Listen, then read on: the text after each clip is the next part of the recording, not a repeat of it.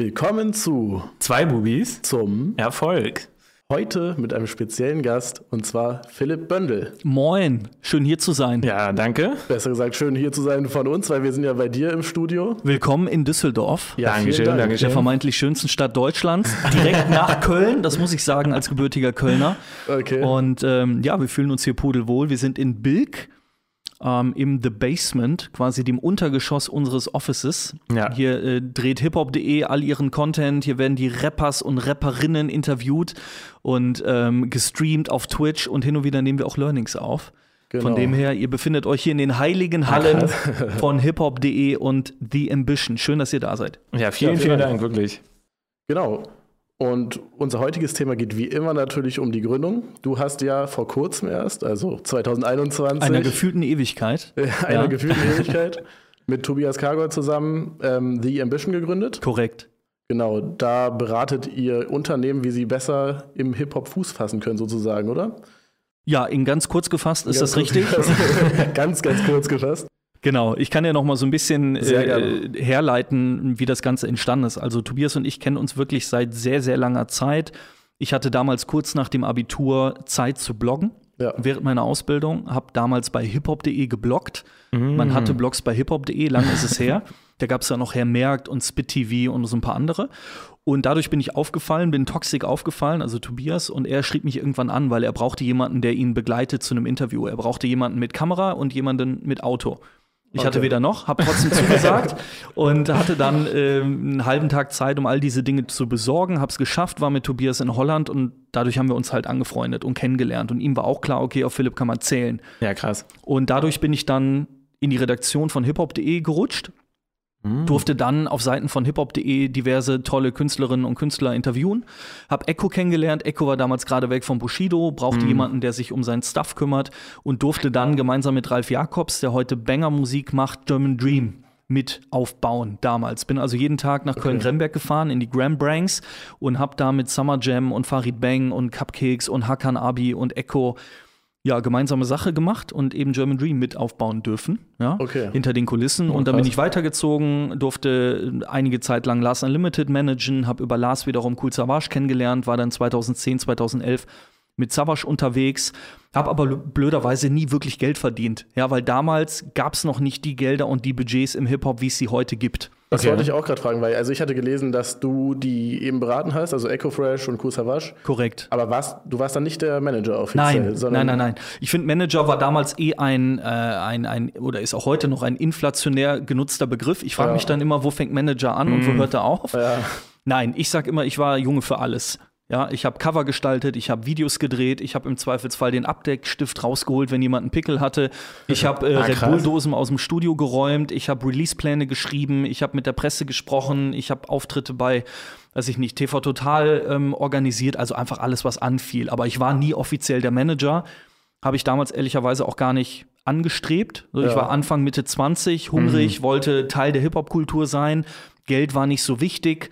Man hatte Backstage-Pässe, man hat goldene Schallplatten bekommen, man hatte die Telefonnummer all seiner Helden und das war Bezahlung und Status genug. Ja, Aber okay, hast, krass. du, hast du nebenbei noch gearbeitet oder wie hast du dir das finanziert? Äh, ich habe nicht wirklich nebenbei ge- gearbeitet, also hier und da ein paar kleine Sachen gemacht, aber ähm, ich war ja in der Ausbildung, da habe ich mein Ausbildungshonorar bekommen Okay. ähm, und ähm, das war dann so in der Form auch in Ordnung. Und wie gesagt, ich habe dann auch im Hip-Hop hier und da mal einen Tausender auf Kralle bekommen, aber halt nie wirklich ein geregeltes Einkommen Ja, gehabt. Und okay. ihr erinnert euch, ähm, Anfang, Mitte 20, dank Unterstützung der Eltern geht das auch noch einigermaßen. Ja. Dann wird man irgendwann älter und äh, im Zuge dessen musste ich mich dann auch anders orientieren und bin in die Werbung gegangen. Bin dann bei Butter gelandet, einer tollen Kreativagentur hier in Düsseldorf mit knapp 100 Mitarbeitenden, durfte dort die Digitalabteilung aufbauen, bin Geschäftsführer geworden und so nimm das, nahm das alles seinen Lauf. Und um den Kreis zu schließen zu The Ambition, ähm, es war dann irgendwann Anfang 2020, der erste Lockdown. Man hat sich gefragt, wie möchte man die Zukunft gestalten. Ich habe immer mit einem Auge Richtung Hip-Hop-Kultur geschielt, weil das meine große Liebe und Leidenschaft ist. Und habe dann überlegt, wie kann ich das, was ich in den letzten Jahren gelernt habe, auf äh, Seiten einer Agentur mit in die Hip-Hop-Kultur bringen. Ja? Zumal ich beobachten konnte, dass da in den letzten Jahren immer wieder Missverständnisse waren zwischen Hip-Hop und Unternehmen. Ja. Es gab drei, vier, fünf Beispiele, wo miteinander gearbeitet wurde. Ähm, das war aber meistens super cringe. Ja? ähm, und definitiv nicht so, dass da alle Möglichkeiten ausgeschöpft wurden oder dass da Wertschöpfung betrieben wurde. Ganz im Gegenteil. So. Okay. Und deswegen haben sich Tobias und ich zusammengesetzt und überlegt, wie können wir diesen Status quo verändern mit Mhm. unseren Zugängen, mit unseren Skills, mit unserer Leidenschaft. Und das Ergebnis dessen war eben die Ambition. Und die Ambition hat sich auf die Fahne geschrieben, sowohl Richtung Kultur als auch in Richtung Unternehmen zu schulen, Türen zu öffnen und Wertschöpfung zu betreiben. Darum geht es letztendlich. Also auf der einen Seite Unternehmen erklären, wie diese Kultur funktioniert. Wie funktioniert die Kultur? Wo kommt die Kultur her? 1973, DJ Cool Herc, unterprivilegierte Menschen, bla bla bla bla bla bla bla bla bla. Und wo steht die Kultur heute und was macht die Kultur aus? Und Ja. wichtig, Hip-Hop ist größer als irgendwie ein Rapper auf Spotify. Und auf der anderen Seite aber auch der Kultur wiederum erklären, was Unternehmen brauchen, wie Unternehmen funktionieren und wie man auch da Wertschöpfung betreibt.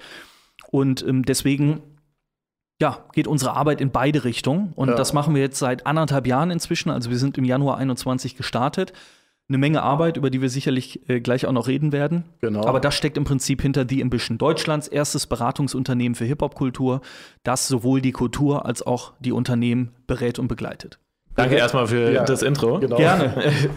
Und Spannend. Darf ich, also, ja, Eine, willst du eine kurz, ja, Okay. da hat sich mir nämlich direkt auch kurz die Frage gestellt, ähm, ob ihr auch dann Hip-Hopper, also Künstlerinnen selber beratet oder ob ihr nur Unternehmen beratet. Also wir beraten auch Talente aus der Kultur, allerdings nie in Form einer Zusammenarbeit im Sinne von wir betreuen dich jetzt oder wir sind für dich zuständig. Denn Ja. das verbietet unser Pitch in Richtung Unternehmensseite. Denn wie kann ich ein Unternehmen wie Tommy Hilfiger oder O2 oder Douglas oder Borussia Dortmund oder New Balance objektiv und unbeteiligt un, und unparteiisch beraten, wenn ich auf Ja. der anderen Seite drei, vier, fünf, sechs, sieben Managementverträge in der Schublade habe und immer darauf Ja. schiele, da auch noch 10, 15, 20 Prozent mitzunehmen. Ja. Das heißt, wir sprechen mit Labels, wir sprechen mit Künstlern, wir sprechen mit Talenten, ähm, helfen denen weiter, bauen Plattformen, entwickeln gemeinsam Konzepte, sowohl Produktkonzepte als auch Aktivierungskonzepte. Ähm, aber es ist nie so, dass wir auf direktem Wege mit Künstlern arbeiten, weil wir dann einfach nicht unparteiisch wären. Okay, ergibt Sinn. Was wolltest du fragen? Ich Und wollte wichtig vielleicht also, nur noch äh, ergänzend an der Stelle, es wird ja immer über Musiker gesprochen. Ja. Mit, arbeitet ihr mit Rappern, mit Rapperinnen? Ja, aber die Kultur ist viel, viel, viel, viel, viel, viel, viel größer. Okay. Bedeutet, wir arbeiten auch mit Fashion-Designern, wir arbeiten mit Street-Art-Künstlern, wir arbeiten mit Fotografen, mit Illustratoren, mit Tänzern, mit allen möglichen Talenten aus der Kultur. Ne? Weil d- da geht ja viel, viel, viel mehr Ja. als einfach nur in Anführungsstrichen die Menschen, die rappen. Auch Musikproduzenten. Wenn Ja. jemand was in der Hip-Hop-Kultur machen möchte, finden wir Musikproduzenten genauso spannend wie Rapperinnen. Ja. ja, genau deshalb meine ich auch KünstlerInnen und nicht nur Musikerinnen. Ich merke das ja selber. Also, Absolut. Bei XY Booking, da geht sozusagen auch um alles und alle. Jeder einzelne Bestandteil ist genauso wichtig wie die Rapperin an sich. Also du kannst ja nicht ohne einen Producer einen Song machen, weil dann hast du halt keine Basis. Und genauso wenig äh, ohne Videografen kannst du kein Video rausbringen. Also ganz logisch. Ja, ist richtig, aber noch viel wichtiger ist, dass der Videograf oder der Produzent auch aus der Kultur kommt. ja. Und das war in der Vergangenheit nicht gegeben. Da wurde dann Azad für ein TVC von Edeka gebucht oder von Lidl war es in dem Fall. Ähm, aber die komplette Crew im Hintergrund ist halt nicht aus der Kultur. Oder in dem Fall hat sogar Orkan Che das Video gedreht, aber in der Regel sind 99,9 Prozent der Menschen am Set nicht aus der Hip-Hop-Kultur, sondern nur der, die Protagonistin aus der Kultur oder vor der Kamera. Und das merkt So. man dann einfach in der Werbung. Also kommt nicht authentisch rüber. Es ist nicht authentisch. Ja. Mal ganz unabhängig von der Wahrnehmung ist es einfach nicht authentisch, weil es nicht aus der Kultur herauskommt und nicht von Menschen aus der Kultur gemacht wird. Und dann ist es schon wieder ein relativ schmaler Grad zu kultureller Ausbeutung. Ne? Cultural Appropriation ist ja auch ein riesengroßes Thema. Und ich finde, wenn man als Unternehmen mit einer Kultur arbeiten möchte, dann gehört auch dazu, in eine Kultur zu investieren und da Plattformen zu bauen, Türen zu öffnen, Möglichkeiten zu geben. Und warum soll ich dann wieder mit dem altbekannten oder der altbekannten Werbefotografin arbeiten, wenn ich doch einen Fotograf aus der Kultur nehmen kann oder Ja. einen Musikproduzent aus der Kultur? Weil Hip-Hop-Kultur ist ein Fundus an Talenten, an spannenden Talenten, an herausragenden Talenten. Also kann man sich daran doch im positivsten Sinne bedienen und damit eben dann auch wiederum einen Finanzstrom in die Kultur leiten. Denn das ist ja wiederum das, was mir damals verwehrt geblieben ist Ja. Zumindest indirekt, also der Grund, warum ich damals nicht im Hip-Hop bleiben konnte und nicht die Kohle hatte, war, weil es diese Finanzströme nicht gab.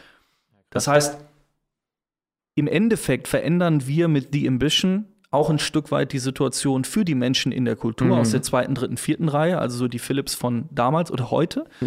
ähm, und bauen da eben oder schaffen Möglichkeiten, sich in der Kultur zu verdingen und auch Geld zu verdienen. Finde ich richtig cool irgendwie. Ja, Also, es ist ein sehr, sehr nicer Ansatz, finde ich. Vielen Dank. Also, ihr wollt ja die Kultur unterstützen, die Leute daraus unterstützen und auch so ein bisschen auch denen eine Chance geben, ne? Also, denen, die, ja, der Fotograf oder der Videograf, der sonst halt nicht gebucht worden wäre, einfach so zeigen. Oder der normalerweise nur Musikvideos dreht, Ja, ja, und nicht die Zugänge hat zu Ja. Mercedes oder anderen großen äh, Marken mit entsprechenden Budgettöpfen. Oder vielleicht auch nicht organisiert genug ist, nicht professionell genug aufgestellt Ja. ist oder sich auch nicht traut oder auch nicht die Sprache spricht. Ja, es kann nicht jeder irgendwie eine, eine- PowerPoint bauen und hat nicht jeder einen Repräsentanten und kann eine vernünftige Mail schreiben und so. Und da helfen dann Instanzen wie wir, die all diese Talente irgendwie sichten und auf dem Schirm haben und dann letztendlich mit an den Tisch holen und sagen, pass auf, die Petra ist genau die richtige für den und den Job. Und woher nehmt ihr dann diese äh, Leute, die dann eben aus dem Fundus kommen, beziehungsweise aus dem Hip-Hop kommen? Wie sichtet ihr die?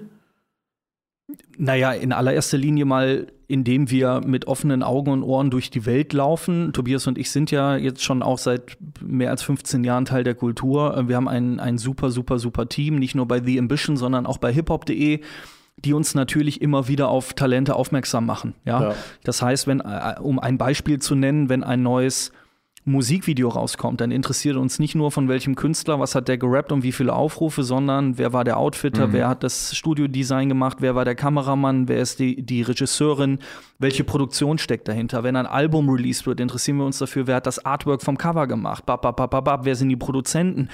Also letztendlich sind ja alle Informationen öffentlich zugänglich Ja. und da musst du dich halt ein bisschen da reinfuchsen. Ja. Und ähm, wie gesagt, da haben wir tolle Menschen in unserem Umfeld, die sich dann auch wiederum für unterschiedliche Bereiche interessieren. Das ist auch wichtig, ne? weil Mhm. du kannst ja nicht äh, Hip-Hop im Gesamten abdecken. Das funktioniert nicht. Dafür ist die Kultur zu groß geworden. Das ist Ja. auch das, was wir Marken immer wieder mitgeben, die glauben, sie könnten das. Die haben dann einen oder eine bei sich arbeiten, die immer schon ein großer Hip-Hop-Fan war. ja, okay. Ah, die kennt sich doch aus. Ich Ja. habe ja damals auch schon Bushido gehört. Ja, cool. aber ne, da, da, das ist ja weit von dem entfernt, was wir hier machen. Ja, also sich dieses Know-how aufzubauen, das wir uns inzwischen aufgebaut haben, das sich bei uns in Datenbanken wiederfindet, das sich bei uns ähm, in Tools wiederfindet, das ist, ähm, das ist ein Riesenkraftakt.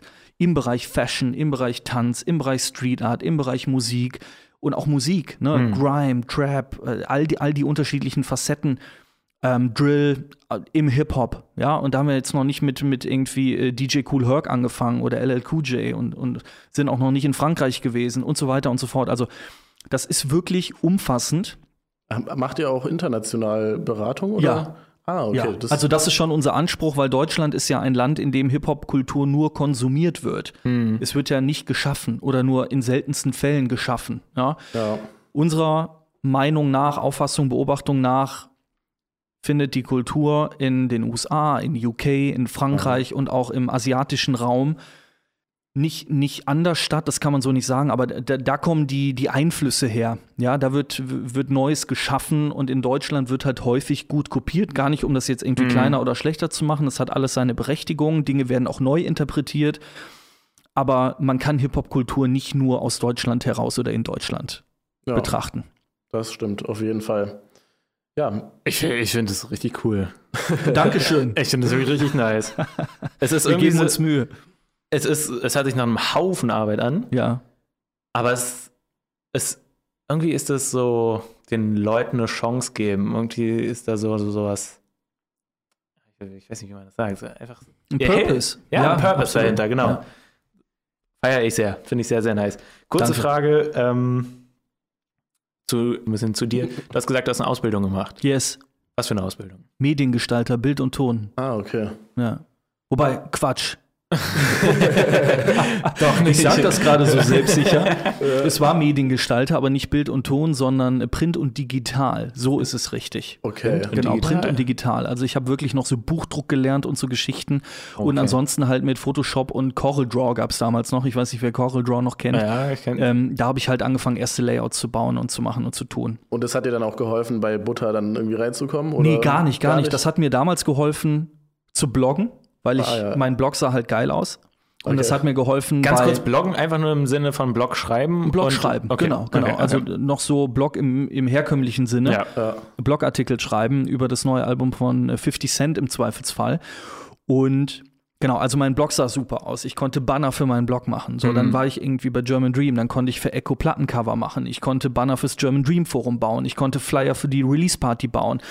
Und dadurch, dass ich dieses okay. kreative Handwerk beherrschte, war ich halt immer ein gefragter Mann an der Stelle und Ja. konnte mich halt in unterschiedlichen mm, Dingen einbringen. Eben nicht nur durch meine Verbindlichkeit und durch meine Strukturiertheit und durch meine, weiß ich nicht, Visionen, Mhm. sondern eben auch durchs Handwerk.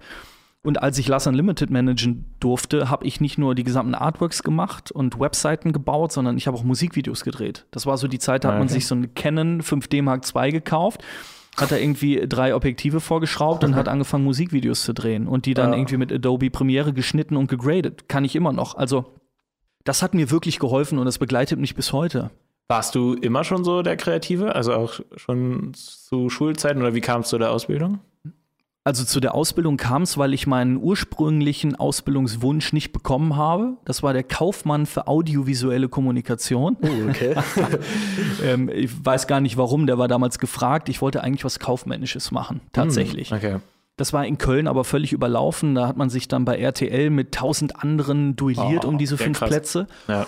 Und ähm, da bin ich nicht wirklich durchgekommen. Mein Abitur war mit 2,5, was glaube ich auch jetzt nicht so überragend. Und generell war das jetzt nicht so ein, so ein, so ein, so ein Sure-Shot-Ding. Und Mhm. ähm, letztendlich habe ich dann diesen Ausbildungsplatz bekommen und ähm, habe es nie bereut.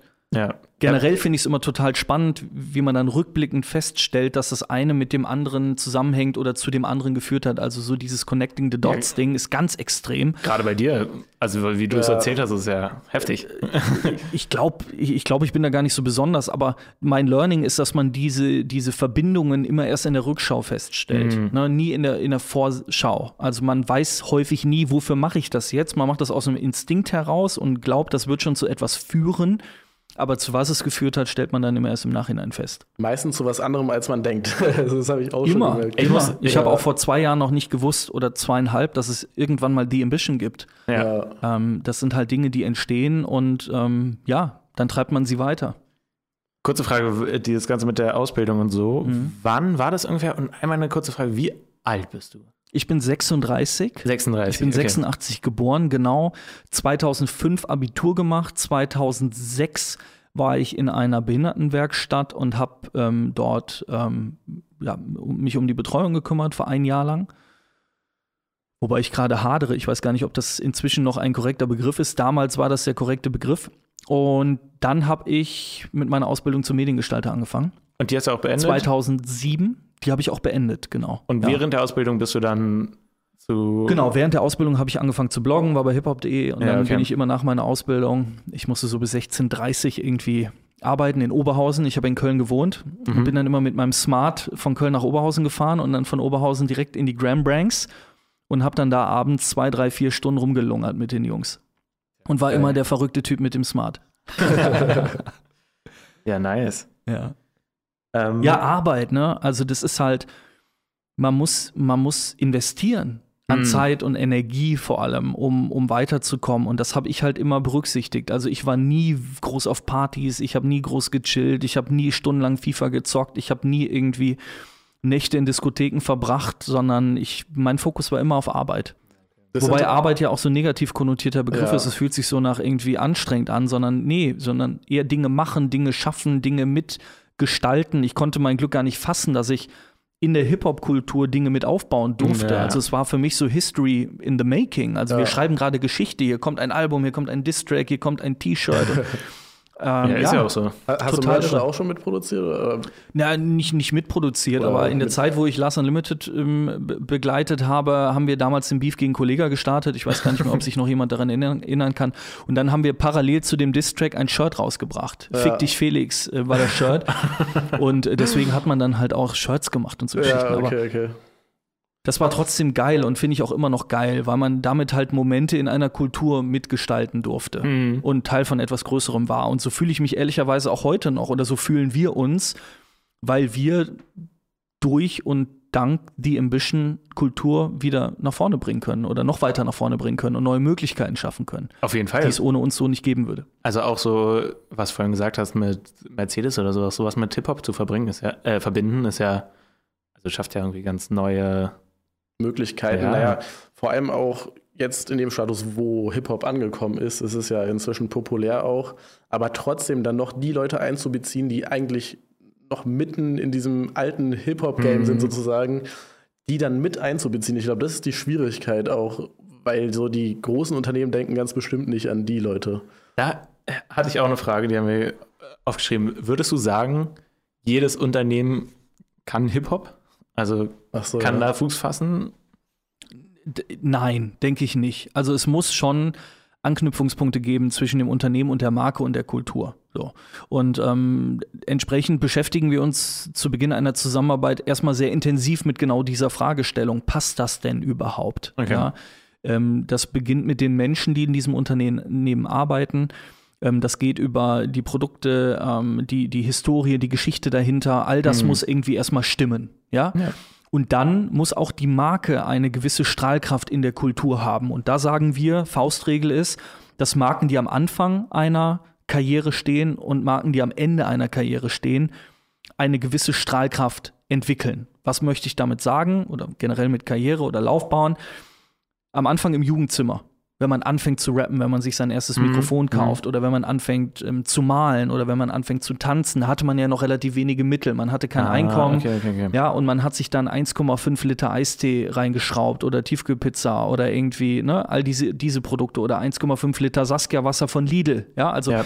die Produkte, die wir hatten, als wir noch nichts hatten, auf gut Deutsch. Spannend, weil sie beschreiben das, wo wir herkommen. Und Hip-Hop beschreibt ja immer die Reise von unten nach Ja. oben. Ne? Ist immer Rags to Riches, immer from nothing to something. Und dann die Produkte, die man hat, wenn man es geschafft hat. Rolly, Mercedes-Benz, ne, Moe Champagner und Ja, so weiter und so fort. Ähm, das heißt, Marken, die am Anfang und am Ende dieser Leiter stehen, sind spannend. Alles dazwischen muss man immer punktuell bewerten. Ja?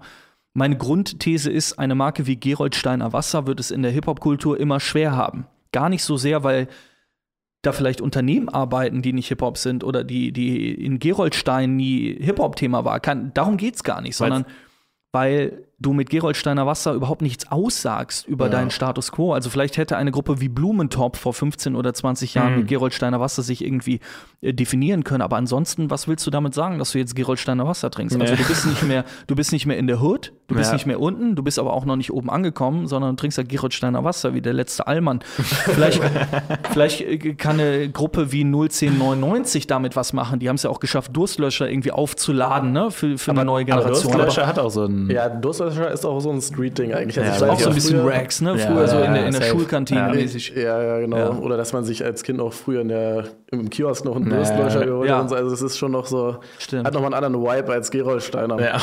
Ja. Und- Und Mercedes ist ja dann nochmal was ganz anderes, weil es da ja um Luxuskarossen geht. Ne? Voll. Also das passt dann auch irgendwie. Also das verstehe ich schon ganz Ich, gut. ich, ja, ich finde es, es macht so richtig. logisch. Ja, genau, es macht logisch totalen Sinn, aber ich finde es nice, dass ihr euch genau darauf so fokussiert. Also Mhm. es macht nochmal ein Lob einfach. Danke. Finde find ich cool, finde ich Und wir cool. sprechen gerade nur über Kommunikation. Viel spannender finde ich, wenn wir nicht über Kommunikation sprechen, sondern über Produkte und Services. Also Beispiel Kreditkartenanbieter. Okay.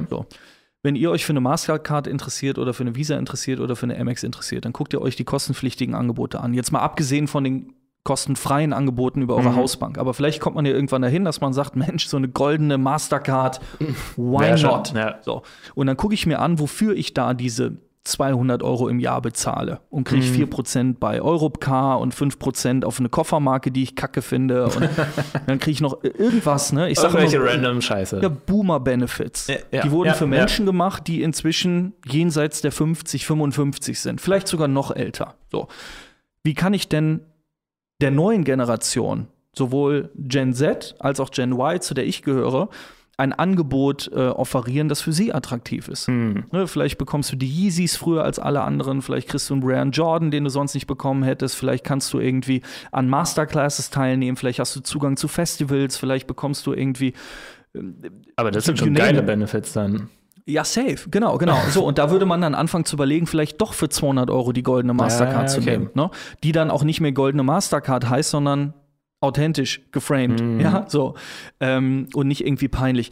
Also lass uns doch anfangen mit Kreditkartenanbietern, mit Banken, mit, mit großen Unternehmen über ihre Produkte zu sprechen und da einfach Potenzial aufzuzeigen. Denn Fakt ist, und wir machen ja immer wieder Erhebungen, 65 Prozent der Gen Z identifiziert sich mit Hip-Hop-Kultur oder sagt, das ist meine Kultur auf die Mhm. eine oder andere Art und Weise. Das bedeutet nicht, dass diese Menschen von morgens bis abends nur Pusha T hören oder nur in einer Shisha-Bar abhängen oder irgendwie, ne? Darum geht's nicht, sondern sie sagen, Hip-Hop ist die kulturelle Strömung, mit der ich mich identifiziere. Das ist meine Lebenswelt. Ja. So. Das bedeutet, weit über die Hälfte aller jungen Menschen in Deutschland kann ich über Hip-Hop-Kultur erreichen. Oh, krass. So, erstmal als Hm. Grundvoraussetzung. Und dann fange ich an zu überlegen, was bedeutet das denn für mich als Unternehmen und als Marke? Und die Deutsche Bank sollte oder die Dresdner Bank oder die, die Commerzbank oder die, weiß ich nicht, Stadtsparkasse sollte nicht mit Kommunikation anfangen, weil das wäre nicht glaubwürdig. Ja? Mhm. Wenn die jetzt plötzlich anfangen, irgendwie einen TV-Spot oder ein Online-Bewegtbild Oh, oder man, man kennt es ja so. eine eine- Kampagne genau mit einem mit einem Künstler zu machen, das warum, woher? Ne? Ihr, Ja. so. Deswegen lass uns doch erstmal anfangen, Produkte und Services zu bauen und dadurch auch eine Berechtigung zu schaffen, in dieser Kultur stattzufinden und in dieser Kultur auch Kommunikation zu betreiben. Witzigerweise beantwortest du auch gerade Fragen, die wir uns äh, hier, auf dem Ja, Weg ja. hierher gestellt haben. Weil, also, wir haben halt überlegt, okay, wie macht man am besten Werbung? Okay, man nimmt irgendeinen bekannten Rapper, stellt ihn hin und sagt, Stimmt, komm, das hast du noch gesagt. genau, genau, und sagt, Also das hier, ist, mal. das ist die schlechteste Ja. Möglichkeit von allen. merken- weil's merkt einfach, man jetzt auch, Weil es ja. halt einfach ultra unauthentisch ist. Ja. Und das, das macht so Sinn, weil so oft sind irgendwelche Werbungen, wo die dann irgendeinen, weiß ich nicht, Rapper haben oder sowas. Oder halt einfach von der Sprache her so auf jugendlich machen ja. wollen. Ja, super Wo man sich peinlich. ein, genau, Super peinlich. komplett peinlich. Aber ich verstehe auch gar nicht, wo dieses, wo diese Denke, wo dieses Selbstverständnis herkommt, ehrlicherweise. Ich habe immer mein, mein, mein Party-Szenario. Also, ich, Kölner, jetzt Düsseldorfer, ziehe nach Berlin. Hm. So, da bin ich ja erstmal irgendein Dulli aus Düsseldorf. Ne? Kredibilität null. So, dann habe ich hoffentlich einen Kumpel oder eine Freundin, der oder die mich mit auf eine Party nimmt, auf eine coole Party. Da bin Ja. ich zum allerersten Mal da und bin erstmal der Dulli aus Düsseldorf und dann werde ich den Leuten vorgestellt und bin hoffentlich witzig, bin hoffentlich engagiert, biete hoffentlich an, beim nächsten Mal auch Nudelsalat zu machen. Vielleicht werde ich auch irgendwann mal DJ, weil ich habe eine coole Playlist. Und mit jedem Mal, wo ich auf dieser Party auftauche, desto mehr Kredibilität bekomme ich. Und irgendwann bin ich nicht mehr der Dulli aus Düsseldorf, sondern einer von denen. Ja. Und wenn ich einer von denen bin, dann habe ich vielleicht irgendwann das Recht, auch selber mal eine Party zu schmeißen. Und wenn ich ein cooler Typ bin, dann kommen die Leute auch auf meine Party. Und wenn ich das gemacht habe, dann werde ich vielleicht irgendwann zur coolsten Party in Berlin. Aber bis ich zur coolsten Party in Berlin werde, sind ein paar Jahre vergangen. Ja. Und genau so funktioniert das, was wir machen, für Marken. Du kannst nicht das erste Mal als Dulli aus Düsseldorf da hinkommen und glauben, du ownst jetzt diese Kultur. Das funktioniert nicht. Ne, wenn du Nimo für 250.000 Euro buchst, um ihn irgendwo äh, äh, rappen zu lassen, das, das kannst du machen, aber es bringt dir rein gar nichts. Ne? So, und von dem her ist das der Weg. Erstmal gucken, wo sind meine Anknüpfungspunkte, was sind die Next Steps. In Ja. der Regel beginnt das mit Produkten und Services und entwickelt sich dann in Richtung Kommunikation. Und äh, auf diesem Weg begleiten wir die Unternehmen. Es ist ein anstrengender Weg, machen wir uns nichts vor. Es ist auch ein langwieriger Weg, weil du musst viel, viel, viel Überzeugungsarbeit leisten. Ähm, nicht, weil die Menschen Hip-Hop nicht auf dem Schirm hätten. Darum geht es nicht. Hip-Hop hat jeder auf dem Schirm. Ja. Aber jeder oder die meisten verstehen nicht die Größe, die Mhm. Relevanz Mhm. und die Vielfältigkeit. Ja. Das, ne, weil es heißt immer Hip-Hop gleich Rap, Rap gleich Rapper und Rapper gleich Shisha-Bar, Bushido, Amtsgericht, Abu Chaka, Echo-Skandal. So, und dann, dann fängt unser Pitch eigentlich erst an. Sagen wir, okay, jetzt haben wir alles gehört, jetzt Ja. fangen wir nochmal an. 73, Bronx, DJ Cool Herc, da kommen wir her, Virgil Abloh, bap, bap, bap, bap, bap. Das sind die Möglichkeiten. Und das Kuriose ist ja, dass es vor uns noch niemand getan hat. Es Ja, gibt krass. niemanden, der das getan hat. Auf kleiner Flamme vielleicht, ne? Oder für sich genommen als Eigenständiger, weil wir haben in Deutschland viele Menschen, die sich mit Hip-Hop auskennen. Wir sind nicht die Ersten. Mhm. Wir sind nur die Ersten, die das auf diesem Level ähm, tun. Ja. Ähm, die, die dazu in der Lage sind, die Sprache von Unternehmensentscheidern zu sprechen, die dazu in der Lage sind, das alles in sehr ansprechende Präsentationen und anwendbare Tools zu überführen. Und ähm, ja, deswegen läuft das sehr, sehr gut bis hierhin. Ich glaube, das ist euer Vorteil wirklich, dass ihr auch die Unternehmensseite versteht. 100 Plus- Prozent.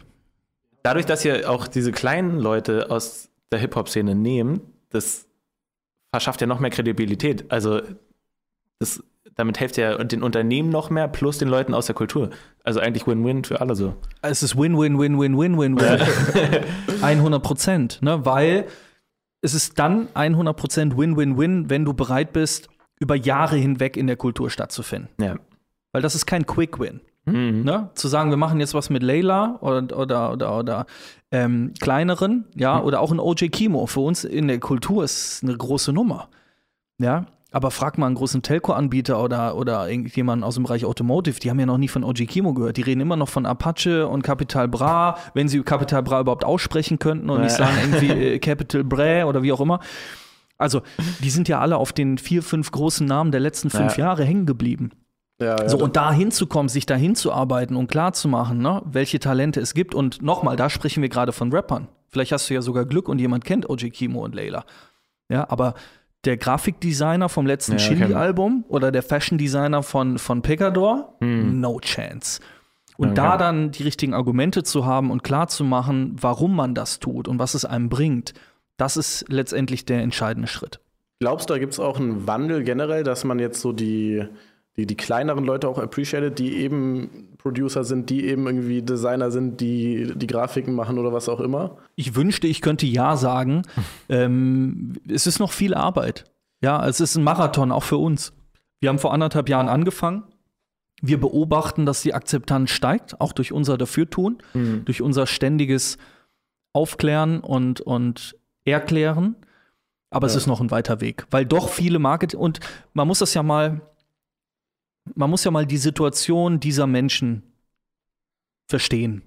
Ja, also ihr beide seid jetzt Ende 20, Anfang 30. Seid motiviert, also ich male jetzt ein Bild, ne? nicht, Ja, dass es zutrifft. ja.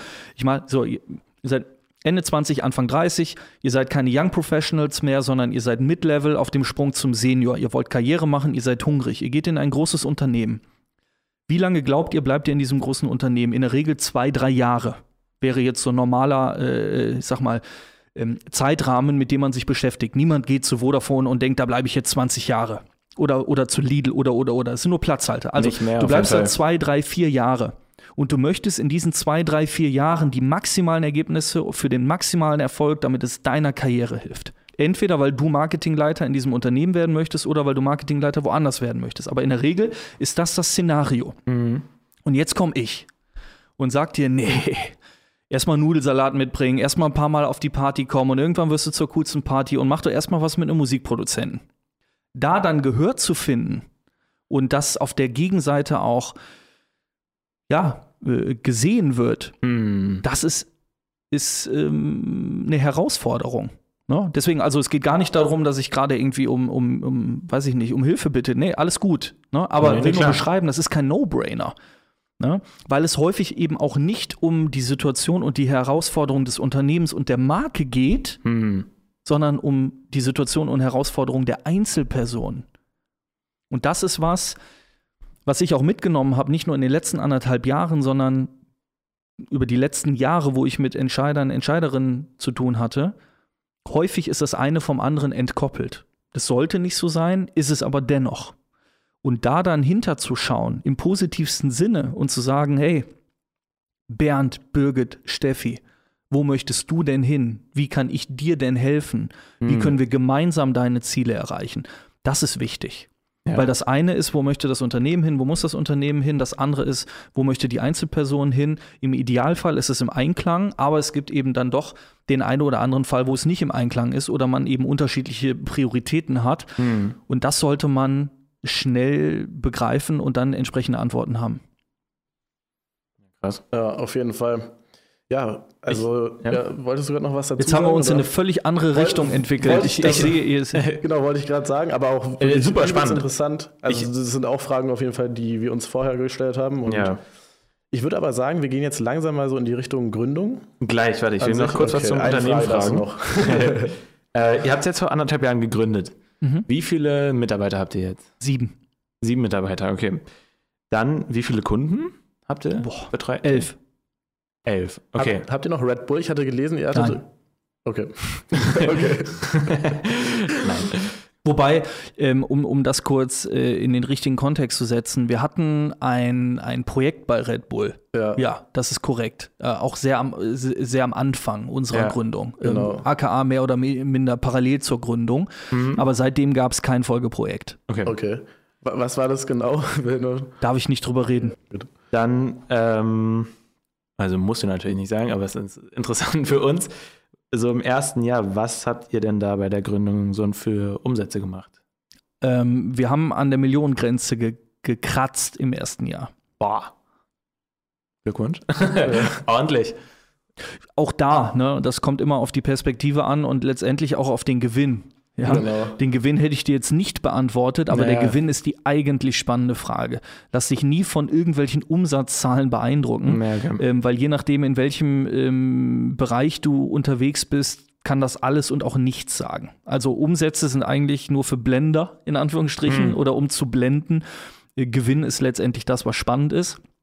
Nicht nur, ähm, weil du dir als Unternehmer vielleicht, äh, weiß ich nicht, was ausschütten möchtest oder, Mhm. oder ein neues Auto möchtest, sondern auch um investieren zu können, ja, um klar. wachsen zu können. Ja. Und das ist letztendlich der Weg von The Ambition, ähm, dass wir den Laden bootstrappen. Tobias und ich haben das komplett mit eigener Kohle gemacht ähm, und, und haben keine Investoren drin oder, oder sonstiges. Ähm, von dem her waren wir immer auf dem Weg, Geld nicht rauszuziehen oder uns irgendwie Gehälter auszuschütten, sondern direkt zu reinvestieren. Ja, also ähm, das, was Tobias und ich bis heute an Geld von The Ambition bekommen haben, reicht nicht mal, weiß ich nicht, für zwei Monatsmieten. Ja, also okay. Oh, ähm, da geht es tatsächlich darum, ähm, den Laden weiter nach vorne zu bringen Mhm. und, und zu investieren in Infrastruktur, in Team, in Tools, in Zugänge, in Marketing. Ich meine, das kostet alles Geld. Ne? Also ein Büro kostet Geld, Möbel kosten Geld, grad- eine Webseite ja. kostet Geld, eine Redaktion kostet Geld, T-Shirts kosten Geld, äh, Fahrt kosten Geld, Mitarbeiter kosten Geld. Mitarbeiter kosten Geld. Vor allem gute, tolle Mitarbeiter Ja, ja, und äh, dreimal auf Holz klopfen, äh, die haben wir, bekommen auch zu Recht gutes Geld und, und Ja, sollen klar. nicht irgendwie für einen Lungerhuhn arbeiten. Von dem her, ähm, Bleibt am. Ende muss man investieren. So, und man, da muss man auch die Bereitschaft mitbringen zu investieren. Und ähm, ja, das tun wir. aber trotzdem schon mal cool, dass es so im ersten Jahr so gut angelaufen ist, auf jeden Fall. Auf jeden Fall. Also, ja, krass. Aber auch da, ich habe damals zur Gründung, ähm, wir haben ja auch, Tobias und ich, lange einen Podcast gemacht, Learnings, und hatten eine Sonderfolge zur Gründung. Ich glaube, es war so Folge 46, 47. Da haben wir andere Agenturentscheider oder generell Entscheiderinnen gefragt, was gebt ihr uns mit auf dem Weg? Und da war einer dabei, Thomas Strehrath, der sagte, unterschätze niemals den kurzfristigen Erfolg und unterschätze niemals den langfristigen Erfolg. So. Äh, da habe ich lange drüber nachgedacht und denke da auch immer noch drüber nach. Und ähm, das, was ich jetzt so nach anderthalb Jahren sagen kann, ist, dass das genau richtig ist. Ne? Also man ist sehr schnell dazu verleitet, gerade am Anfang auf so einen Höhenflug zu kommen und zu sagen, oh, funktioniert, funktioniert, funktioniert, funktioniert, funktioniert.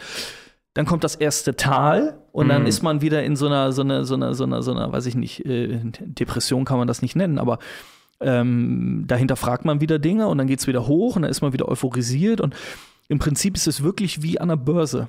Ja. Ne, so eine Aktie steigt halt nicht immer und die fällt auch nicht immer, sondern letztendlich hast du Höhen und Tiefen drin und du musst einfach Ja. dazu in der Lage sein, als Unternehmer sowohl die Höhen als auch die Tiefen auszublenden. Ja. Ja, und letztendlich den Long Run zu sehen und ähm, auch da wieder die Analogie zur Börse. Die wenigsten Aktien sind in den letzten zehn Jahren ähm, gefallen.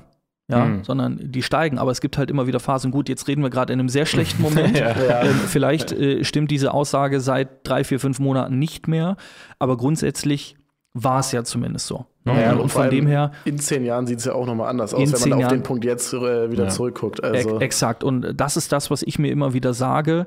Gerade auch in Momenten, wo es vielleicht mal ein bisschen, bisschen ähm, weniger schnell vorangeht, weil ich bin Mhm. jemand, der möchte gerne eine schnelle Entwicklung. wer will das nicht?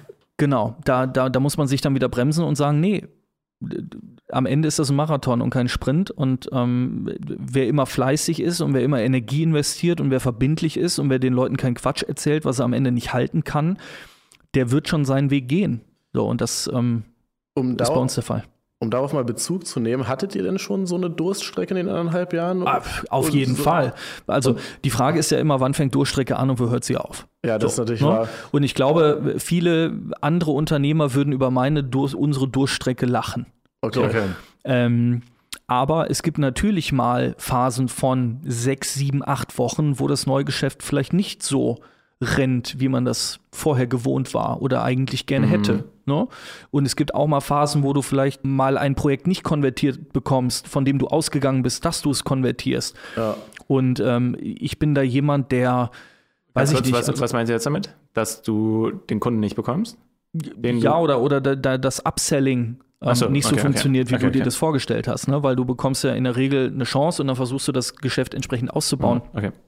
Und ähm, von dem her, ja, gibt's alles nicht dramatisch, ne? Und das gehört auch alles zum Lernprozess dazu. Aber ich äh, kann auf jeden Fall zurückspielen, dass die 18 Monate jetzt kein einziger Triumphzug waren, Mhm. ne? sondern auch, auch die 18 Monate waren mit Höhen und Tiefen. Und wie habt ihr es dann geschafft, in dieser Phase euch so gegenseitig zu motivieren oder am Ball zu bleiben? Hattet ihr Gedanken irgendwie, ah nee, jetzt lassen wir vielleicht doch lieber Nein, nein, so? nein, um, um Gottes Okay. Willen. Nein, Okay. nein, nein, nein.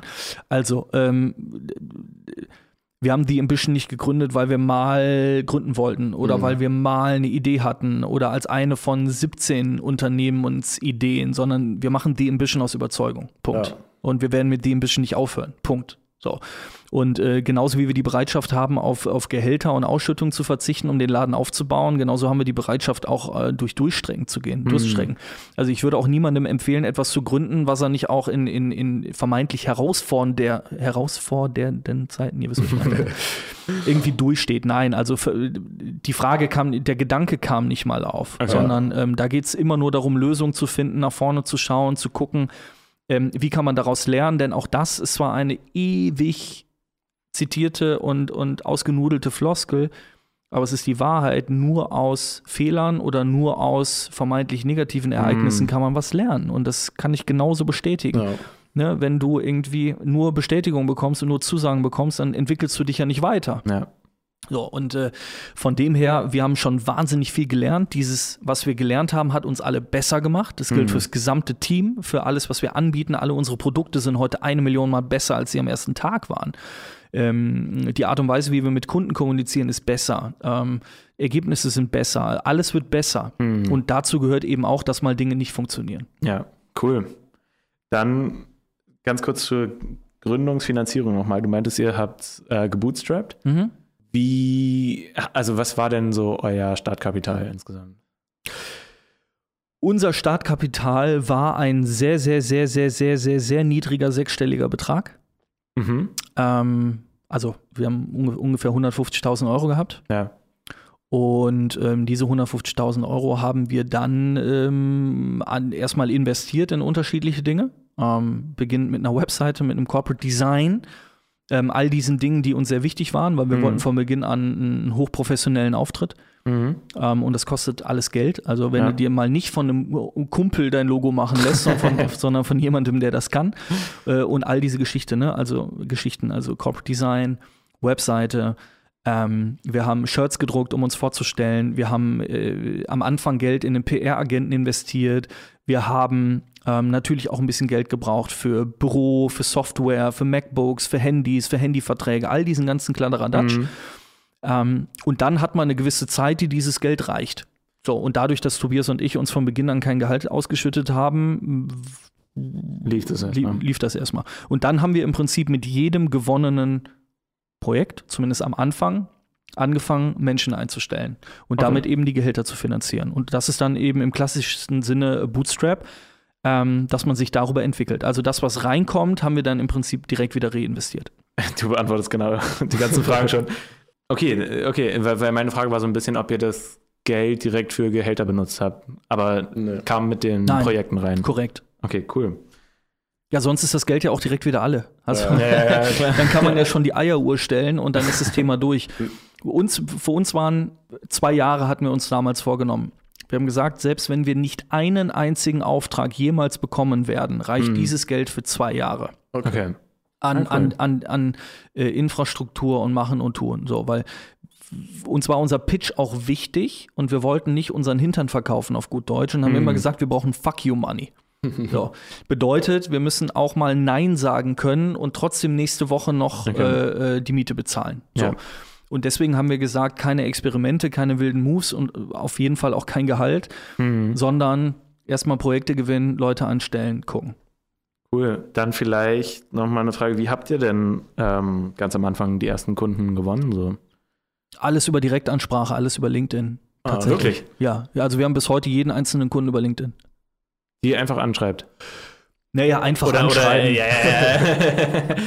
ähm, ich weiß nicht, diejenigen, die uns so ein bisschen verfolgen, kriegen sicherlich mit, dass wir eine relativ hohe Sichtbarkeit in den Medien haben. Mhm. Also wir sind sehr umtriebig, W&V, Horizont, Business Punk, irgendwie, wir waren im Manager-Magazin, wir waren im Handelsblatt, wir waren auf 1 Live, bei Galileo und so weiter und so fort. Also wir haben im ersten Jahr wahnsinnig viel in PR investiert. okay, krass. Und, und also nicht nur monetär, sondern auch kapazitär. Mhm. Also viel Energie auf PR Mhm.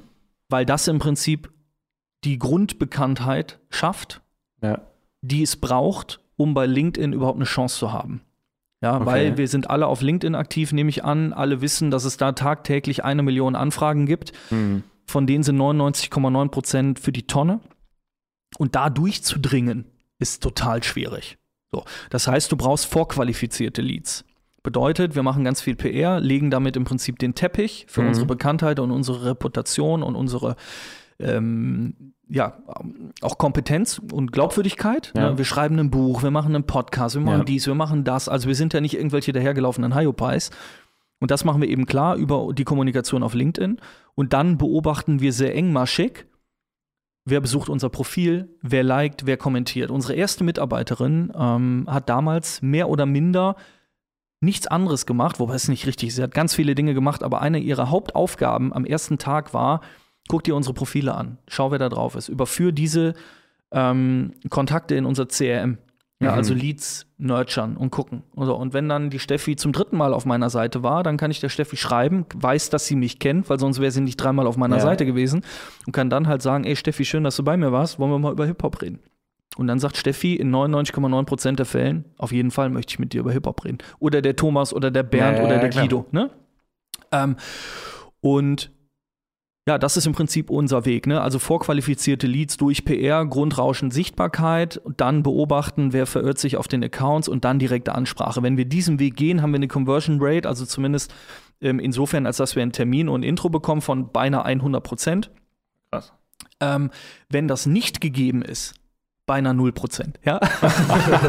so, ne, plus, minus, äh, das könnt ihr euch jetzt ja denken, aber es ist wirklich dramatisch der Unterschied. Okay, krass. Wenn dich jemand kennt, wenn jemand weiß, was du tust, dann ist es sehr einfach, ein Gespräch zu bekommen. Wenn das nicht der Fall ist, ist es sehr schwierig, ein Gespräch zu bekommen. Und das hat nicht nur mit Philipp Böndel zu tun oder dem, was wir machen, sondern es ist systemimmanent, weil LinkedIn einfach bei allem Guten auch echt eine Spam-Plattform ist, gerade wenn es um Direktnachrichten geht. Und da dann eben aufzufallen und, und Rückmeldungen zu bekommen und das auch noch von den Menschen, mit denen du sprechen möchtest. Ne? Ja. Und, und, und wir fahren in der Regel die Strategie, relativ hoch ins Regal zu greifen und Mhm. sprechen im, im, im Idealfall mit dem Geschäftsführer oder mit dem CEO oder mit dem CMO oder Marketingleitung, Marketingleiterin. Ähm, das ist eine Herausforderung, aber die beherrschen wir sehr gut. Aber kurze Frage, macht ihr das über dein Profil oder macht ihr das über das Unternehmensprofil? Ähm, das machen wir in allererster Linie über mein Profil. Ja, also persönliche Profile sind um ein Vielfaches effektiver und, Okay. und, und zielführender als Unternehmensprofile. Dann eine kurze Frage, wie Aber Tobias gibt es ja auch noch. Also Ja, das ja. muss man ja dazu sagen. Tobias ist ja auch nicht gerade unbekannt und ähm, von dem her, Tobias Profil gibt es auch noch und wir greifen da von zwei Seiten an, wobei man dazu sagen muss, Sales und Akquise ist klar meine Baustelle, das ist Hm. meine Hauptaufgabe. Und ähm, den Draht in die Kultur zu hegen und zu pflegen, ist Tobias Aufgabe. Ja, ihr habt, also das habe ich mir sowieso von Anfang an gedacht, ihr habt euch da irgendwie auch gefunden, ne? Also du auch durch deinen Hintergrund bei Butter, da hast du ja auch eher so diese ja, Unternehmensseite, könnte man fast sagen. Und Tobias ist, also steht ja zum Teil auch für Hip-Hop einfach, ne? Also es ist schon eine sehr geile Kombi. Weil du Das, das dachte ich mir auch. Meinst du ist jetzt eine Frage, die mich interessiert, ähm, weil du das gerade mit LinkedIn alles gesagt hast. Wie kam es, dass du uns zugesagt hast? Ach so, ja. Das würde mich mal interessieren. Wenn da so viel Spam ist und so viele Anfragen, wie, Also danke, dass du, dass du ja gesagt hast. Ja, ich, ich überlege gerade, dass ich, also ich, ich, ich mag Jungs wie euch oder Mädels wie euch oder Typen wie euch, die einfach jung und motiviert sind und gründen und, und Bock auf einen Podcast haben. Das finde ich einfach erstmal grundsympathisch und ich finde mich darin wieder. Weil Ja, nice. ich saß auch schon auf der anderen Seite und ich war auch in der, in der, in der anderen Rolle. Und ich habe mir immer vorgenommen, äh, klingt jetzt ein bisschen anmaßend, soll es aber gar nicht sein, auch ein bisschen was zurückzugeben. Hm. Ja, also ich bin nicht Barack Obama, sondern ich habe die Ambition gegründet und es läuft ganz okay.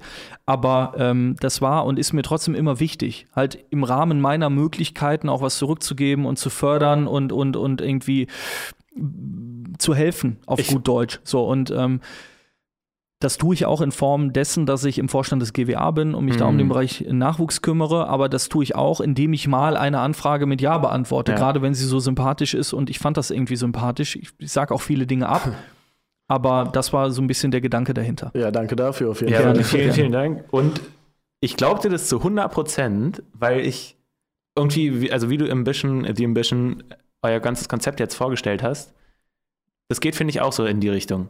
Ja, So das ein spiegelt bisschen- sich alles auf jeden Fall Ja. wieder in dem ganzen Und, und irgendwie finde ich das, weiß nicht, ich finde es richtig sympathisch und nett. Also Vielen richtig, Dank. äh, echt, echt richtig Julian ist cool. richtig verliebt, ich merke schon. Ich werde rot. Ich, Ja. Na, wenn ich es nett finde, äh, wenn ich es super, toll finde, dann kann ich so sagen. Man muss auch mal loben, Fall. absolut. Ja, und wir ja. leben ja in einem Land, wo sehr selten gelobt wird ja, Das stimmt. und häufig nur aus Eigeninteresse oder, oder Eigennutz. Äh, Von dem her vielen Dank. Gerne, gerne. Ähm, sollen wir jetzt schon zum Privaten kommen? Beziehungsweise Ja. eine, eine Frage. Sind Was heißt schon? Ich glaube, wir reden seit einer Stunde, oder? Zwei, 53 Minuten. 53? Lass uns zum Privaten kommen. Okay. Nein, nee, mach nur eine. Frage zu, ähm, die, du hast gesagt, am Anfang habt ihr ganz viel PR gemacht, ne? Ja, machen wir immer noch, Oder- allerdings ein bisschen weniger dosiert, ja. Aber wie kam es dazu? Also ich merke es ja, bei euch geht es ja auch so, ihr habt ja prof- probiert, so PR zu machen und viele sagen ja auch einfach nein. Also wie kam es, dass ihr da bei Galileo wart, dass ihr bei, also was du da gerade alles Ja, aufgezählt hast? Mit dem PR-Agenten war das ja am Anfang, wie ich es verstanden habe. Also ihr habt euch da jemand Ja, dazu aber ohne ihm zu nahe zu treten, ähm, ein Großteil dessen haben wir schon selbst gemacht, weil wir auch Mhm. relativ früh verstanden haben, dass Journalistinnen gerne mit den Menschen hinter dem Unternehmen sprechen wollen und nicht mit dem PR-Agenten. Ah, ja. So. Ähm, A und B ähm, kann ich das sehr gut. Mhm. Ich habe lange PR für Künstlerinnen gemacht, von dem her weiß ich, wie das funktioniert. Und ich bin auch ein kommunikativer Mensch und es macht Spaß, sich mit mir zu unterhalten. Und von dem her hat das sehr, sehr gut funktioniert. Und dazu kam aber eben auch, wir haben ein relevantes Thema. ja. Hip-Hop-Kultur. So, und wir kamen zu einer Zeit, da war gerade Capital Bra mit seinem äh, Brattee am Start, Shireen David kurz davor mit Dirty zu Mhm. kommen. Also 2021 war ja das Jahr der Rapper-Produkte. Ja, ja. So, und von dem her gab es da eh ein übergeordnetes Interesse. Ja. Und die Welle sind wir dann einfach mitgeritten und haben gleichzeitig natürlich auch alle unsere äh, Kontakte in Bewegung gesetzt, Richtung Handelsblatt, Richtung Business Punk und, und, und, und, und. Da gibt es ja viele Kontakte, die über die Zeit entstanden sind. Oder zum Spiegel. Ja, wir hatten eine riesen äh, Story auch im Spiegel. Mega cool. Ähm, das haben wir dann genutzt. Aber, ohne dass ihr mich danach gefragt habt, aber auch da direkt wieder ein Learning. Sichtbarkeit in der Presse korreliert fast gar nicht mit ähm, Geschäftserfolg. Also Ja. ähm, ich habe zwar eben gesagt, Okay. es, es, es legt so ein bisschen das Fundament Ja. für, LinkedIn? für, für LinkedIn und für direkte Anfragen deinerseits, aber man kann jetzt nicht sagen, boah, ich bin im Spiegel, morgen rufen mich fünf große Unternehmen an und rollen mir die Schubkarre mit Gold auf den Hof. Okay. Ist nicht einmal passiert. Egal wo, egal ob Galileo, 1 Live, Spiegel, Business Punk, you name them. All diese Medien, wo man normalerweise oder immer gedacht hat, boah, wenn ich einmal da reinkomme, Ja. wenn ich da einmal ein Porträt bekomme, ein Interview, nein, gar nicht, gar nicht. Also Krass. das an der Stelle auch nicht überbewerten. Aber dafür ist es ja so, falls jemand eine, An also falls ihr eine Anfrage stellt und jemand euch dann googelt zum Beispiel, Klar. dann taucht ihr da überall Ja, auf. Also ja, das ist ja dann der Vorteil eigentlich daran. Perfekt zusammengefasst. Also indirekt hilft es dir eine ganze Menge, sowohl auf Mhm. LinkedIn als auch dann, wenn du gegoogelt wirst, aber direkt und unmittelbar haben wir die Erfahrung gemacht, bringt es dir gar nichts. Ich habe jetzt noch mal eine Frage dazu, weil das die ganze Zeit in meinem Kopf rumschwirrt. Wir haben jetzt ja eine Künstlerin, die relativ klein ist und haben überlegt, wir haben am Anfang so ein bisschen Werbung zum Beispiel geschaltet und sowas, um Reichweite zu generieren. Und dann haben wir uns aber doch dafür entschieden, eine PR-Agentur zu engagieren. Und dann halt eben sind wir auch ins Spiegel gekommen und sowas. Hat auch nicht so wirklich viel gebracht, sage ich mal. an, also an Anfragen kaum was danach. Ähm, Anfragen welcher Art? aller Art, also egal was, ob da irgendwie jetzt Leute kommen und sagen, okay, wollt ihr auf unser Konzert oder wollt ihr Eine Playlist, irgendwas. Playlist, irgendeine, also da kam fast nichts. Und deshalb findest du, das kann man auch so auf dieses Künstlerische widerspiegeln oder ist da eher sinnvoll, in andere Tools zu investieren? Boah. Schwierig. Ist komplex, weil jedes Team hat unterschiedliche Stärken, Zugänge, Affinitäten. Ähm, und also anders nochmal. okay. Nie den einzelnen Baustein überschätzen. Nicht glauben, ein Spiegelartikel bringt mich auf eine Place oder Ja. so. Es ist immer die Summe der Teile. Und irgendwann ist die kritische Masse erreicht an, an Teilen und dann wird der Schalter umgelegt, der Dominostein fällt und der Rest kommt hinterher. Aber da musst du erstmal hinkommen. So, Da sind wir wieder bei den unterschiedlichen Partybesuchen. Ja? Das heißt, du musst an vielen Stellschrauben drehen. Instagram-Follower, Spotify Monthly Listener, dann der Spiegelartikel, dann die ausverkaufte Tour, dann der Auftritt auf dem Festival, dann die Kollaboration. Und dann setzt sich ein Puzzleteil zusammen und irgendwann bist du auf der Karte. Und wenn du einmal auf der Karte bist, dann, dann ist es gut, dann bekommst du die Anfragen und so weiter und Ja. so fort. So. Und jetzt muss man sich überlegen, wie, wie können wir diese unterschiedlichen Puzzleteile auf den Tisch bringen? Ne? Und das, was ich meine mit, es hängt immer vom Camp und vom Team ab, ist, es sind nicht immer die gleichen Puzzleteile. Ne? Ja. Du brauchst aber eine gewisse Masse, du brauchst einen gewissen Druck. So. Ähm, und wenn ihr bei euch im Team nicht dazu in der Lage seid, das meine ich nicht negativ formuliert, PR zu machen, dann ist die Idee mit dem Presseagenten gut. okay. Aber man kann nicht sagen, ich hole mir diese Presseagentin, diesen Presseagenten und danach läuft, sondern okay, dann Mhm, habe ja. ich dies eine Puzzleteil, what's next? Ja. Der eine kümmert sich um das Teil, die andere um das Teil und, und dann wird da irgendwann Schuh draus. okay, ja. Und die Rezeptur ist auch bei jedem Künstler, jeder Künstlerin total unterschiedlich. Ja, das, das merkt man auf jeden Fall auch so, wie, wie so verschiedene Sachen auch verschieden, verschiedene Auswirkungen haben bei den Künstlerinnen.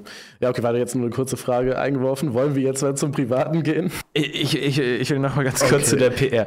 Weil ich es einfach interessant finde, so sagen wir jetzt, jemand, der zuhört, äh, möchte das halt auch machen, hat noch gar keine Kontakte. Würdest du sagen, du die Kontakte, die du vorher hattest, haben bei der PR viel gebracht? Oder wie hast du denn da, wie bist du da an die Leute rangegangen? Auch über LinkedIn oder hast du die einfach direkt angeschrieben? Hast du da die angerufen überall? Sowas Also so- entwickelt sich. Auch da wieder bin ich bei meiner Party-Metapher. Ne? Man hat ja nicht Kontakte von heute auf morgen, sondern man Ja. arbeitet sich dahin. Ja. Ja, ich hatte auch nicht keine Telefonnummer und dann die von Kuzawasch.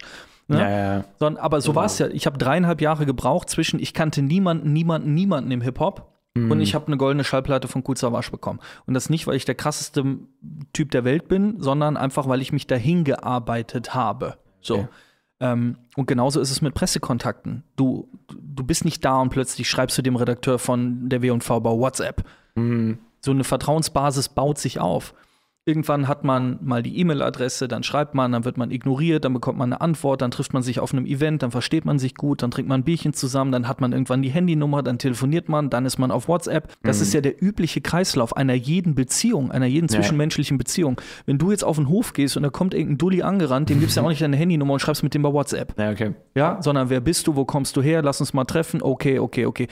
Es geht immer um Beziehungen, immer, immer, immer. Presse, Beziehung, Business, Beziehung, Kunden, Beziehung. So, und, und ähm, auch wenn man Künstler betreut, Beziehung zu Radiostationen, äh, Beziehung zu, zu Bookern, Beziehung zu Labels, Beziehung zu Streaming-Plattformen, sowas baut sich ja auf. Ja.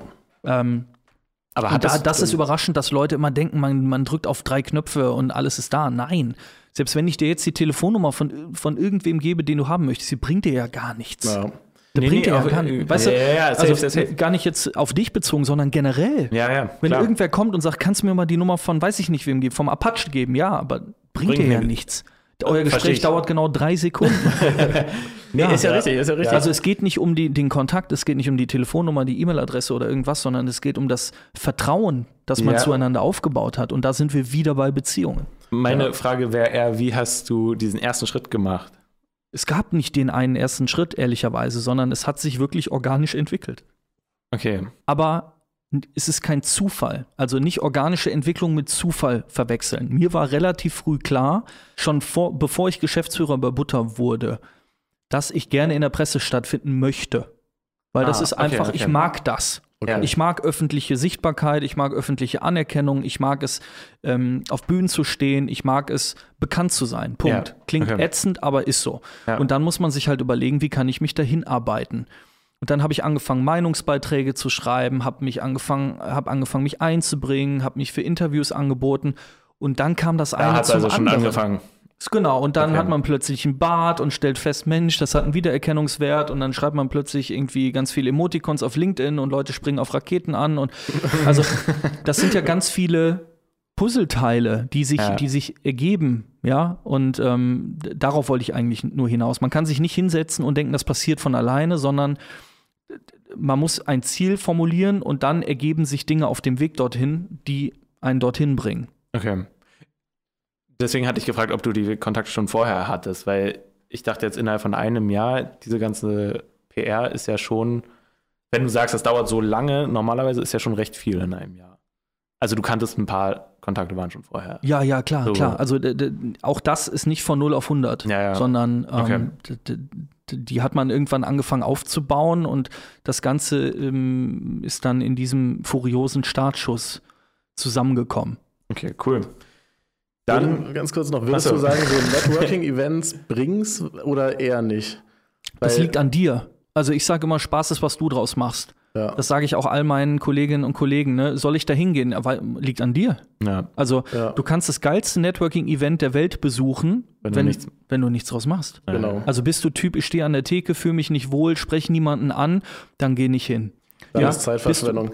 Ja, pure Zeitverschwendung, das bringt gar nichts. Ja. Ne? Und wie häufig ich auch schon mal Menschen mitgenommen habe und die kamen dann, die hat man dann danach gefragt, und wie fandest du es? Ja, pff, okay, ne? Ja, okay, du hast aber auch nichts daraus Ja. gemacht. Für mich war das ein überragender Abend. ja, ich habe 17 Menschen getroffen, Ja. fünf Visitenkarten, den bei LinkedIn, bam, bam, bam. Aber weil ich auch mit der Mission dahin gehe. Ich Ja. habe das Gefühl, Menschen gehen auf Networking-Events mit der Erwartungshaltung, dass da schon irgendjemand auf sie zukommt oder sich was ergibt. Nein, da Ja. ergibt sich gar nichts. man muss die Leute anquatschen. 100 Prozent. Oder irgendwann dahin kommen, dass du angequatscht wirst oder wie auch immer. Ja, aber äh, das gilt, für, gilt immer und überall. Es liegt nur in deiner Hand. Das, äh, auf jeden Fall. Das erinnert mich so ein bisschen, das hatten wir früher nach dem Abi, so ein bisschen das Mindset, wenn wir auf Partys eingeladen so. waren. Dann war so, mh, ja, ist die denn nice? Und dann ist so, ja, ist doch scheißegal, wir bringen die Party Ja, mit. genau, ja, ja, das, das Und ist es war so, und wenn wir mit dieser Einstellung da hingegangen sind, dann hatten wir einen geilen Abend. So. Egal wer da war, so, man muss sich einbringen, man, man ist selber dafür verantwortlich. So. Ja. Voll. True. Voll. Okay. Ja, nice. Dann, ähm, genau, zu den privaten Fragen. Eine Stunde Lass, fünf. Ja, wollte ich gerade sagen, lass vielleicht das ein bisschen abkürzen. Hast du, wie viel haben wir da? Komm, die Top 3. Die Top 3. Top 3 private Fragen. Okay, warte mal. Also, ich kann es ja mal so ein bisschen durchgehen. Also, was willst du erreichen so mit der Gründung? Was ist dein Ziel? Hast du ja eigentlich schon ein bisschen so erzählt, so zurückgeben. Ja, okay, dann sind es aber nur kurze Fragen noch. Okay, wie sieht deine Work... Was heißt zurückgeben? Also, um da kurz drauf einzugehen, ich kann dir die Frage nicht beantworten, weil ich das gar nicht so definiert habe. Hm. Ich weiß nicht, wo das Limit ist. Ne? Ich, ich träume davon, dass The Ambition irgendwann ein international tätiges Unternehmen ist, mit Standorten in vielen Ländern, ein Unternehmen ist, das vielen tollen Talenten aus der Hip-Hop-Kultur Bühnen gebaut hat, Möglichkeiten geschaffen hat, das aber auch viele große Unternehmen erfolgreich gemacht hat, das Wertschöpfung betrieben hat, sowohl in die eine als auch in die andere Richtung. Und was das am Ende quantifiziert bedeutet in, in, in, in Mitarbeitern, in, in Umsatz, in, weiß ich nicht. Keine Ahnung. Es, äh, es ging auch gar nicht so rum da, also gar nicht so sehr darum, um die Zahlen, sondern Mhm. eher so, was ist so dein innerer Wunsch? Also möchtest du zum Beispiel mehr Zeit für deine Familie haben? Möchtest du die Welt verbessern? Möchtest du halt den Leuten in der, also was ich so rausgehört habe, in der Hip-Hop- Hip-Hop-Kultur, möchtest du einfach ja, den Leuten schon irgendwie auch helfen und die da unterstützen. So ein bisschen scheint da, also scheint ein sehr emotionales, äh, eine sehr Ja, aber ich bin- ich- zu sein. So. Definitiv, aber ich bin auch nicht St. Martin. Ja, Mhm. also ähm, ich, ich möchte das gar nicht größer machen, als es ist. Ja, ich möchte Bühnen bauen und unterstützen, ähm, aber einfach aus dem Grund heraus, weil ich ungenutzte Potenziale sehe. Und das ist eigentlich immer das, was mich getrieben hat in, in jeglicher Konstellation. Egal, ob es bei German Dream war oder ob es bei, bei Savage war oder ob es bei Butter war. Ich komme in den Raum und stelle fest, hier sind ungenutzte Potenziale. Du müsstest mal mit der arbeiten und der, die könnte das machen und dann wird hier draus irgendwie was Großes. So, also let's do this. Und jetzt stelle ich eben fest, wir haben tolle Unternehmen mit großen Budgettöpfen, die alle junge Menschen überzeugen wollen. Und wir haben eine Hip-Hop-Kultur, die all das bietet. Und irgendwie Mhm. reden die die ganze Zeit aneinander vorbei. Ja. Und das macht mich eher fertig. Ja? Dass ich mir denke, ey, wir könnten ja alle so große Partys feiern zusammen und so viel Spaß haben, aber mein Gott. So. Aber Also sehe ich mich ein Stück weit als, als Schlüssel, als Bindeglied in dem Ja. Fall zwischen diesen zwei Parteien. Ähm, aber es geht mir nicht darum, Menschen zu retten oder so, sondern einfach nur darum, Mhm. lasst uns alle das Beste aus unseren Möglichkeiten rausholen. Und das mache ich wahrscheinlich, bis ich umkippe in unterschiedlichen Konstellationen. Ich weiß auch nicht, ob The Ambition das letzte ist, was ich gründe. mh, Ich hoffe, The Ambition wird es ewig geben. Ich hoffe, The Ambition kann ich irgendwann in die Hände von anderen tollen Menschen übergeben.